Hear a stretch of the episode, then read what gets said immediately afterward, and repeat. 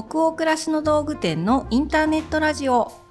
チャポンと行こう。11月26日日曜日の20時になりました。こんばんは。北欧暮らしの道具店店長の佐藤と。スタッフの吉部こと青木がお送りします。インターネットラジオチャポンと行こうでは明日から平日が始まるなという気分を皆さんからのお便りをもとに一緒にお風呂に使っているようなトークを繰り広げながらチャポンと緩めるラジオ番組です。各週日曜日に配信をしています。はい、今日はですね、私なんかあの眠いんですね。眠い。なぜかとても眠い、そう、昨日から眠い。昨日は昨日でちゃんと寝たんですけど、昨日も眠かったし、今日も眠いね。眠いね。眠なんで眠いんだろうこんなに。なんか気圧かなとかさっき言ってたけどね。天気のせい。なんか地球全体が今眠がってんじゃないですか？そうだね、うん、私たちもだからそこにその自然界にさらされてる人間として眠いよね。我々の中にも自然があるんでそうですよ、ね、めちゃくちゃ影響を受けておりますね。なんか今日息子がちょっと早く出るみたいな学校に、はい、いつもより今日早起きしちゃったんですよね。はい。え、何時に起きたんですか？六時、うん、えっ、と、四十五分。うんうんうん、うん、普通ですかね。ごめんね。ごめん、ちょっと共感できなかった。普通じゃんって思いました。そうですね。もっと早起きしてる人に怒られますね。まだ、まだ起きてこないけど大丈夫かなって言いながら。時間そう。あ、そっか。なるほど。いや、私今日ちょっといつもよりは少しだけなんですけど、早く起きたら、まあそれでちょっと今眠いっていうのもあるんですけどただ平日いつもより早く起きたことで10分本棚の前の椅子に座ってコーヒーを飲みながら、窓の外を見てぼーっとできたんですよ。うんうんうん、そんなのある？だって。あら、三問の得しちゃってるじゃないですか。そうなんですよ。で、今日天気もすごくいいじゃないですか。うんうん、で、まだちょっとこの収録してる日あったかいんで、はい、朝窓も開けて、そしたら家の前の木がに止まってる鳥たちが、うん、すごいもうチュンチュンチュンチュンピーチクパチク言ってて なんかこうそういう音を聞きながら、うん、あのえ私10分椅子に座ってるっていう朝がでした今日。いいよね。うん、大事よね。レア1年に1回あるかないかっていうかないかもなかなか。朝結構じゃあ家でバタバタして出てくる、うん、めちゃくちゃバタバタして出てきてます。あ、そうなんだね。はい、なんか朝もっと早く起きて余裕を持てばバタバタしないんだと思うんですけど、うんうん、本当に朝がギリギリなのでいつも。ベッドから出られるのが、うんうん、あれをしながらこれをチェックするとかコーヒーを飲みながらご飯を食べながらお化粧するとか、うんうん、なんかこう同時並行でやってなんとか会社に来るみたいな人生がもう十何年なので、今日みたいな日すっごいレアなんですよ。うんわあよかったいい時間過ごせたんですね。朝活っていう言葉にもう長年の憧れがあって。うんなんかでも子供を早く起こして出かけさせなきゃいけないから、うん、うちも必然的に早起きになり、うん、でそこから仕事始めるまでってちょっと時間があるじゃないですか。うんうん、なので一緒に朝ごはん食べながら私もなんだろう本読むとか最近。その時間に本読んだりでも本当ちょこっとですよ食べる時間だけなんで、うん、あの美術館で買ってきた図録見たりとか、うん、そう最近なんか絵絵を見ながらその解説読んだりってする時間が楽しいかな、朝。朝活といえばそれ朝活になってたわって今思いました。朝活ですよ、すごく。私の憧れている朝の世界ですよ、しべさん。のんびりしてるっていう気はでもさらさらなくて、うんうん、やるべきことだけやって出てきてるって思ってたんですけど喋ってみたら、うん、なんかのんびりしてそうですね私、うん、なんか喋って聞いてるとね 私よりはだいぶのんびりしている感じです。でも何食わぬ顔でこう大体9時ぐらいには会社の席に座ってるんですけど、その前倒し1時間ぐらいがもうふーって早送りみたいなのっていう動きでももっとゆっくりさせてあげてって自分で自分に思うんですけど早起きして起きれないんだよね。起きれないよね、ね、そう。でも今日はちょっとご褒美みたいな10分を過ごせました、うん、よかった、はい、あそうそう。全然また話があちこち行っちゃうんですけど、はい、この今配信をしている11月26日といえばだいぶ冬もね深まり始めてる頃かなって思うんですけど、うんうんうん、今年あの私たちのお店で初めてねロングコート作ったんです。はい。めっちゃ可愛いやつ。うんうんで今までチェスターコートとかショート丈コートはオリジナルでも作って出していたんですけど、うん、自分自身もすごくロングコートに憧れがあって、うんうん、でもすごく重たくなるのも辛いじゃない首とか肩が。はいうん、なので驚くほどにわっと軽く切れて、うん、でもその生地を選んだことによって生地はたっぷり取れて、うん、動いた時に動きが出るみたいな布たっぷり、でも布たっぷりにすることで重いってなるトレードオフつらいっていうのをなくすっていうのを叶えるコートを作ろうってなって今年出来上がってちょっと前に発売してるんですよね。はい、なのであのマフラー付きのショート丈のボアコートとかも同時に発売してるんですけど個人的にあのロングコートは本当に憧れがあっていつか自分たちのブランドからも出したいなと思ってたんでまずは一色展開なんですけど、うんうん、ぜひこの今話を聞いた後あ知らなかったっていう方がいたらアプリとかを見に行っていただけると嬉しいなと思っているのでちょっとそれだけ言っちゃった。はいロングコート、はい、グレー一色サイズが S と M の2サイズですね。そうですね。ロングなのでね、結構、なんだろう、大きいさんも割と丈たっぷりで着れるかなって思いました。うん、ね、私もあの一着持ってまして、ここからまたちょっと愛用していこうかなと思っているので、お客様ともお揃いになっていけると嬉しいなと思っております。はい、ぜひチェックしてみてください。では、えー、今夜もチャポラーの皆さんからお便りたくさんいただいていますので2通ほどご紹介したいと思います。新潟県にお住まいのラジオネームラブコさんからのお便りです。佐藤店長吉部さんはじめまして145やときめきレーダー消失中の回で最近私がときめいたことを考えてみました。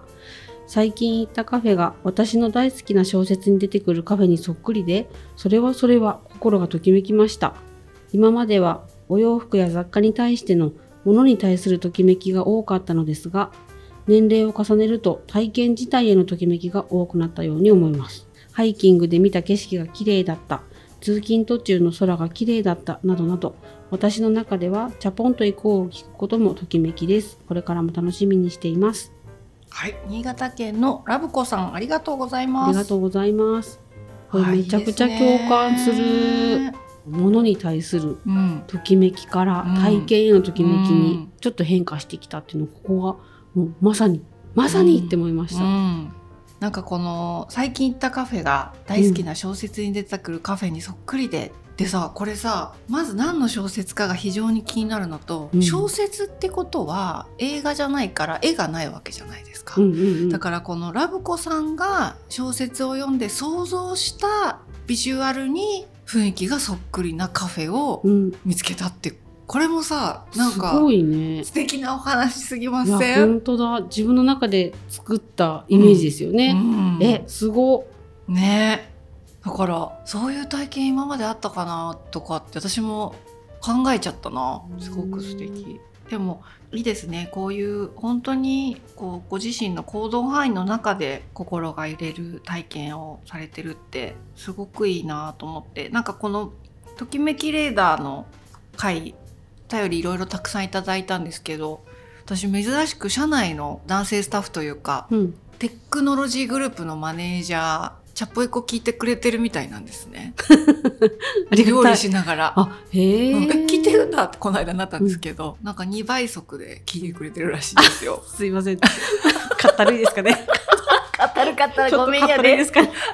やでもなんかそうやってこう、いろんな他のものもその倍速視聴したりすることが多いそうやっていろんな情報インプットしてるって話だったんですけど、この回についてこの間つかつかつかって席に来てくれて、うん、直接こう感想を言ってくれて、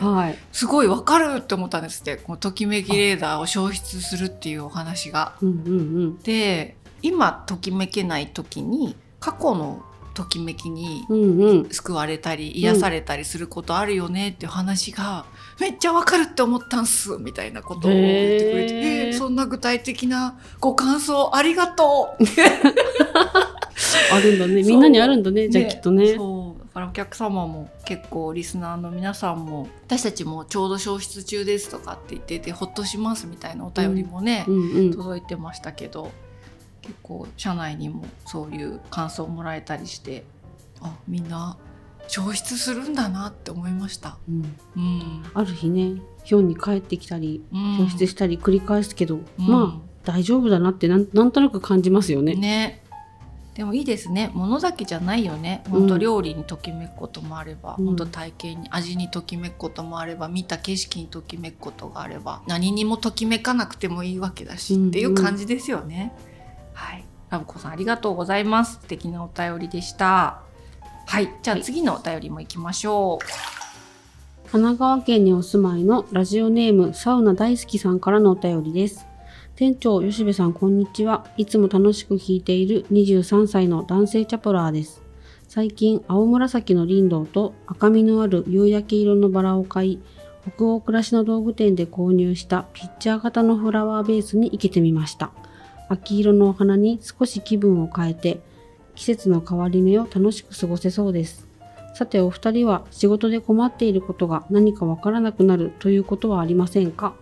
上司との面談をした時に自分では大丈夫と思っていることも本当にそれで良いのか確認をすることが大事だと話されました。必要な報告や相談はしているつもりだったのですが、上手に周りを頼ったりすることが苦手なようです。自分の進め方はこれで良いかと迷うとき、上手に上司に相談するコツはあるのでしょうか？お二人の体験談、ぜひ聞いてみたいです。はい、ありがとうございます。神奈川県のサウナ大好きさん。あのまずお礼を言いたいのはね、ピッチャー型のフラワーベース使ってくださってるってことですごく嬉しいです。はい、お花仲間ができたようで、私もとても嬉しく思いました。で、えっと上司の方からね、あのフィードバックを受けたっていうことで、こういうシーンってありますよね。ありますよね。相談してるつもりだった。上手に周り周りを頼ることが苦手、うん、うん、難しいよね。うん、なんかあの、うん、普段だったらななんていうのかな。重いことだったりうまくいってないこととかじゃない相談とかだと、うん、自然な会話の中でいくらでもできたりするものなんだと思うんだけど助けを求めてるし本当に相談したいことはね相談できますもんね。ねそう、うん、だけどなんか自分一人でこう抱え込んじゃってるテーマとか、うん、本当はもっとこうしたかったんだけど今途中経過としてあまりうまく進んでないみたいな、うんうん、少しその何て言うの後ろ向きに感じちゃう要素を含むことを相談するって勇気もいるし、うんうん、タイミングもどこで言おうかなとかって迷うし、うんうん、難しいよね。難しい。でタイミングを逃してなんとなく過ごしてるとそのちりつもにもなってくるというか、うんうん、大丈夫かなが、うんうん、だけど困っていることが何か分からなくなるっていうことは、うん、問題かもしれないけど問題と本人は思ってないっていうことなのかなって思ったんですけど、うんうん、どうどう読み解けるんだろうこれは。確かにそうだね。ね。言われて分かる。その客観的に指摘されて分かる。あそれって早めに相談すべきことだったんだっていう気づきがあったみたいなお話なのかな。なのでその上司の方もフィードバックくれたけど私もそういうことあるかもしれないなって同じことになったらどうするかなって思った時に、うん、大丈夫と思って進めてたけど、うん、何かこう進め方を見て周りがヒヤヒヤしてたとか、うん、大丈夫かなってなんか思ってたのかしらって思っちゃうかもって思いました。それだったらどういう点が改善できたか聞けたらいいななんか逆質問しちゃいそう。私大丈夫そうじゃなかったですかっていう。聞きたくなるかもしれない。確かに。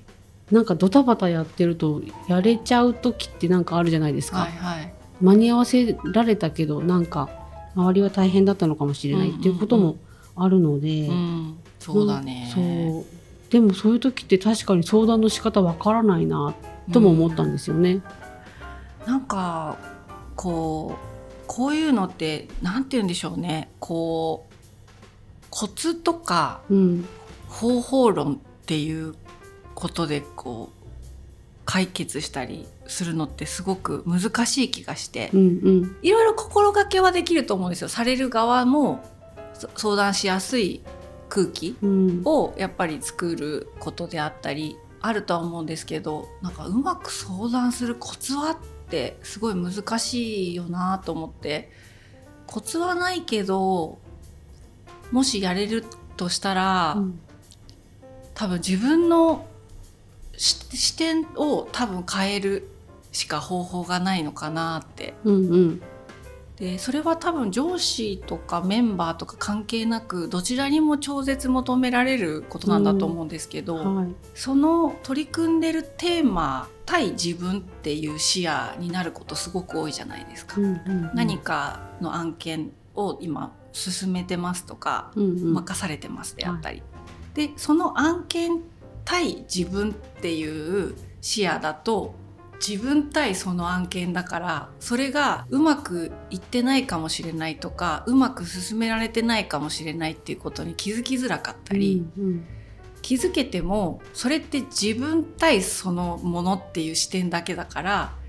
それを報告しに行くってことはイコール自分ができてないことを言いに行かなきゃいけないっていう多分解釈になっちゃうと思うんだけど、私もすごくこう意識するようになってってまだ全然できてないんですけどそのチームだったりそういうテーマだったりの中にいる自分ごと引きで見る、うんうんうん、少し虫の目じゃなくて鳥の目で見れると、うん、人事ではもちろんないんですけどなんか自分がうまく動けてないような気がするんですよねって相談に行けるようになるっていうか。うんうんうん。わそれよく言ってきてくれたねみたいな、うん、だ何々さんこういうところでこういうふうにするともっとスムーズになるかもねって動き方をもしかしたら上司の方もアドバイスしやすかったりするかもしれないんだけど、うんうん、コツっていうより視点を変えるとかの方がもしかしたら、フラットに気さくに相談しに行きやすくなるのかなとか思ったりして。うん、なるほどね、うん、私も結構一緒に会社やってる兄とかに相談しに行く時に、うん、それをこうはばかるシーンってやっぱあって、うんうんうん、どういう時かなって思うとやっぱりその渦中に自分が向き合いすぎてるんだよね。うん、で私がこれ決めなきゃとか、うん、私がうまくそれをこうやりおせてないみたいな時に相談に行くのってものすごく気が重いので。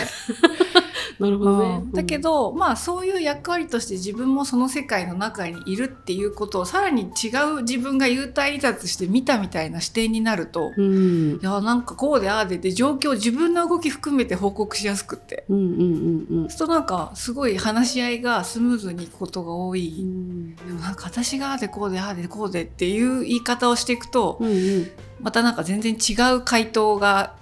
こうお兄ちゃんから来たりさ、そういう話したかったんじゃないんだよなみたいな風になって、こう絡まるお互いに会話が。なんかその視点っていうのはもしかするとコツに変わるかわかんないんですけどね、うんうん、私もあることなんですよっていう話だだけなんですけど。第三者として自分を見た時に、うん、あれ？なんかバタついてんなとかあれ？なんか仕事の量多くしてないとか、うん、そういうなんか客観的に思うことで相談に行ったらいいかもってことですね。そうそう難しいんだけどね。いや難しいですよね。難しい。渦中にいますからね。渦中にいますからね。なんか全く参考になるお話かわからないんですけれども、こういうシーンあるなって共感しましたね。私たちもね。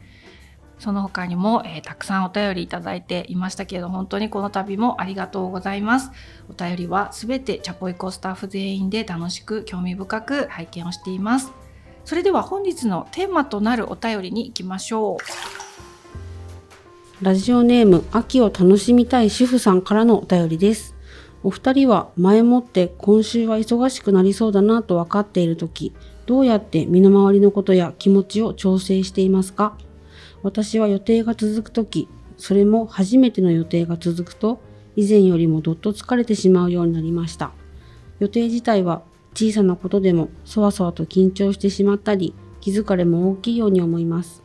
子供も小さく、基本の毎日もバタバタとしているので、ご飯を作る気がなくなり、お皿洗いも面倒になって、部屋もちょっと物が溜まってきたりして、最近予定が続いたから疲れているんだと気づきます。前もってカレンダーを見れば分かっていることなので、家事や心持ちなど少しでも準備できれば違うのかもと思いました。もし何か心がけていることがあれば教えてほしいです。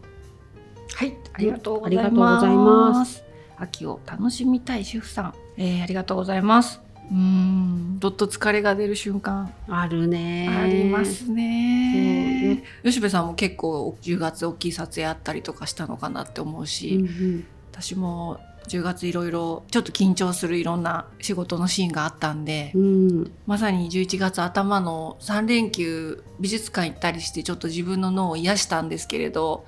結構体はやっぱりどっと疲れちゃってて、うん、でもなんか家でずっと疲れてるからダラダラしてると余計具合悪くなりそうな時ってあるじゃない、はいはい、それでもダラダラしてる日も最近多いんですけどでもなんかこの間はちょっとあの夫と美術館行って脳リフレッシュしようみたいな連休だったくらい、やっぱり緊張することがやっぱり続くとちょっと気が抜けた時にドドッとくるって、うんうん、私たちもあるので秋を楽しみたい主婦さんがそういう時にお子さんが小さくっていらしてお子さんの面倒に追われたりっていう中でドドドドドってくるっていうお話はもう 共感のみです。本当ですね。はい。そうだから前もってって、うん、前もって準備できること家事や心持ちなど少しでも準備できれば確かにそうなんですよ。確かにそうなんですけど、うん、その準備も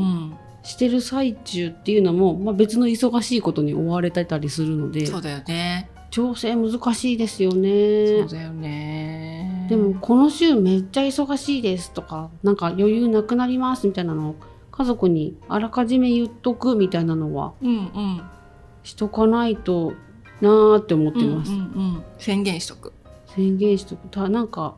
ご飯買ってくるとか食べに行くとかになるかもとか、うんうんうん、基本みんな家で食べたい人たちではあるし、うん私があの食事周りの担当をしているので、うん、そこがぐらってなると夜ねゆっくりしたかったのにな、みたいなのもみんなの気持ちの予定も崩すので、うん、あ食べに行くっていうのもねちょっと動かなきゃいけないもんね。なのでまずその家族に対しての対応みたいなのが準備できてないと自分がの負担が大きくなるなっていうのが分かってるというか、うん、なんかこれができてないと嫌って思うのってなんか日常の中であるじゃないですか、うん、洗濯だけは毎日やっときたいのよねっていうとができないとそのできないがすごい疲れにつながってくる。けどなんかそういう自分にとってこれが崩れると嫌みたいなのだけはなんか死守するのかそれは分かってるけど先送りにすることにするのかっていうのもなんか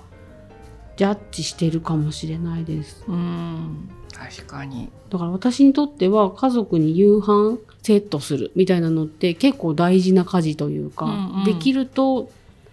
まあ、疲れるけど、うんうん、なんかやちゃんとやったなっていう満足度が得られる仕事なので、うん、それができなそうですって言っとくのは結構楽に気が楽になるんですね。食べに行くかそれぞれにあの、うん、遅くなるからそれぞれに食べるとかにしようかとかって提案しとくと、うん、みたいな、うんうんうん、あの了解了解ってそれは快くみんな聞いてくれるので、うん、っていう感じかなうちは。うん、あと本当なんかその予定がぽっかり緩やかになりそうな週っていうのもあるわけで、うんうん、その週の時に、今のうちにっていうタイミングで体をちょっと整える。なんか痛いところなくすとか、うん、腰こう腰痛いからちょっと腹筋鍛えとくかとか、首周り痛いからちょっとストレッチ入念にやるかみたいなのをで整えたりしてなんか体と心どっちにも栄養を送り込む週に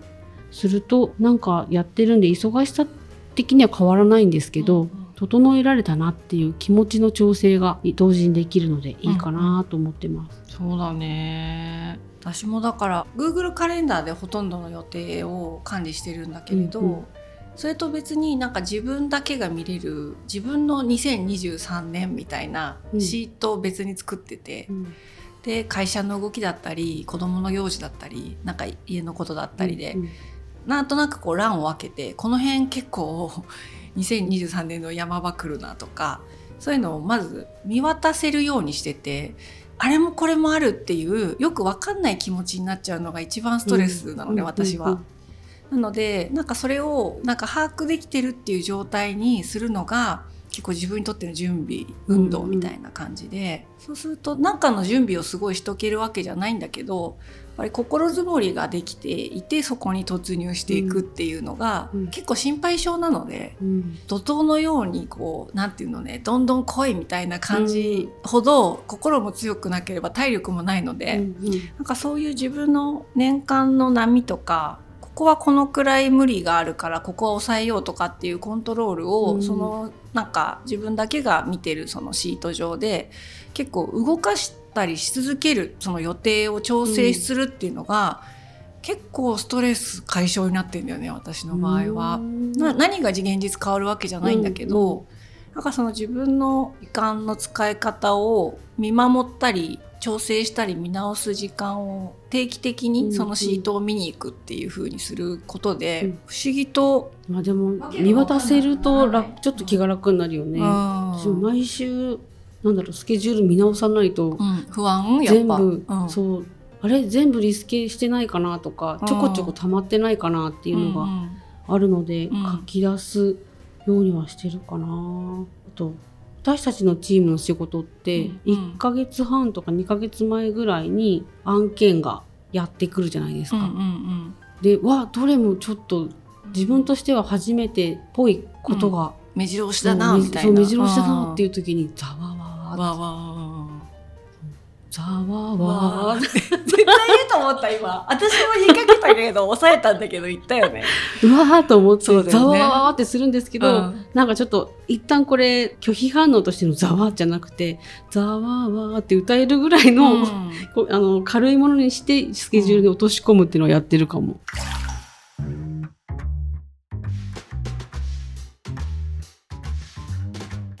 いろいろ詰まってるなっていうのがいよいよ近づいてきましたっていう時にやってること何かなって考えてみたんですけど私割とその前と後みたいなのがあって、うんうん、まずねその予定をこなし終わった後のカレンダー見るのねいつも。うん、なんかその終わった後の次の週末の土日なんか予定入れちゃってないかなっていうのを見に行ったりする。うんうん、終わった後ここで休めるとか、うん。ここであぽっかり会議が全然入ってないからお休み取っちゃおうみたいな、うんうん、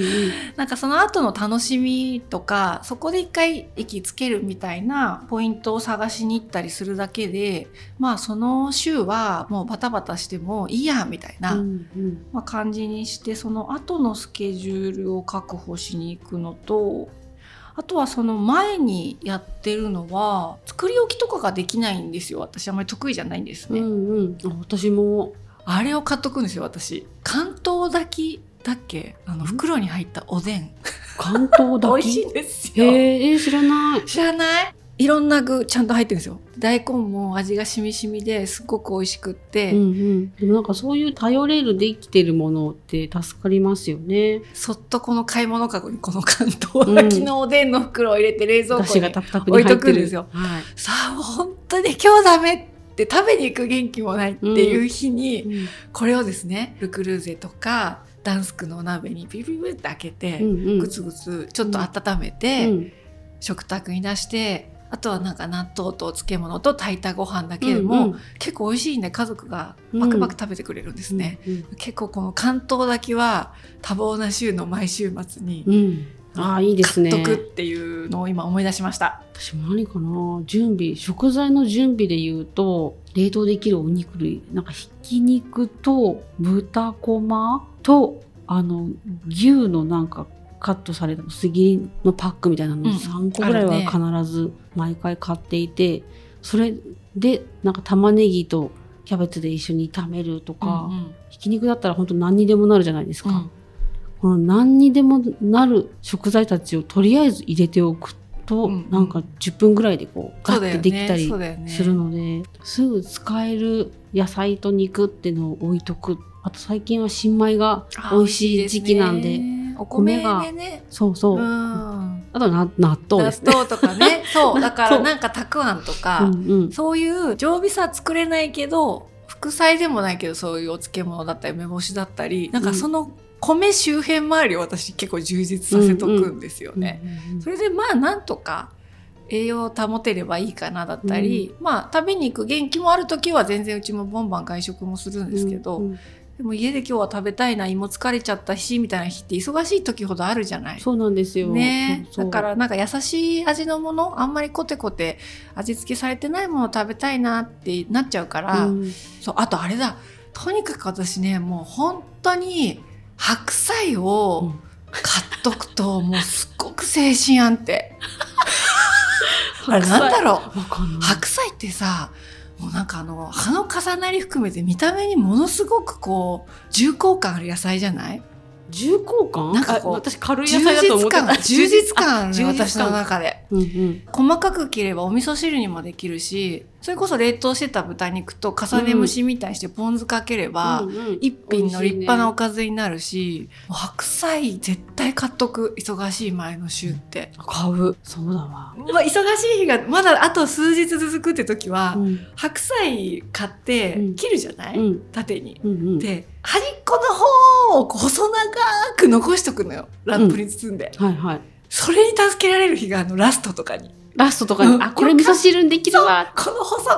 い端っこのところの、ここ。この白菜とあ油揚げもあるし、みたいな。油揚げもあるし、よかったみたいなのがあるから、なんかね、白菜使い切り恐怖症なんだよね。使い切りたいんだね。ちょっと残しときたいのだから。白菜が精神安定剤になっていたっていうことですよね。そうです。食材の準備も結構してたね。してたね。地道ですよね。本当暮らしって地道な作業の積み重ねだね。白菜のようにね、本当にこう重なっていくものだからなんかここで解消ちょっとそれ分かんなかった ちょっとうんって言えなかった白菜のようにね白菜だよもう暮らしもね本当にミルフィーユ状にじゃないけど。重なってあの完璧な一株になると。そうなるから、うん。で、終わりがないじゃない？うんう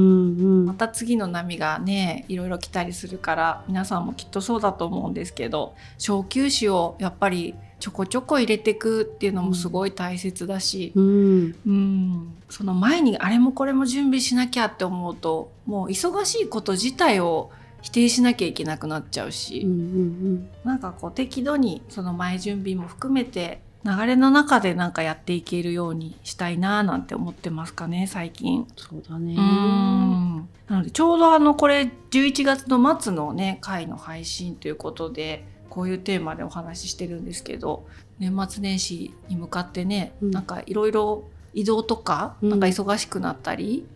バタバタしたりってする方も多い時期なんじゃないか季節なんじゃないかっていうのもあったりして、うん、ちょっとこのお便りお読みしてみようかってなりましたね今日はね。はい、うん、なので皆さんも逆に私たちは今こんな感じなんですけれどあのどういうふうにして乗り切ってるかとか前にしてる準備こんなことしてますよっていう面白いアイデアあったら教えてほしいですね。はい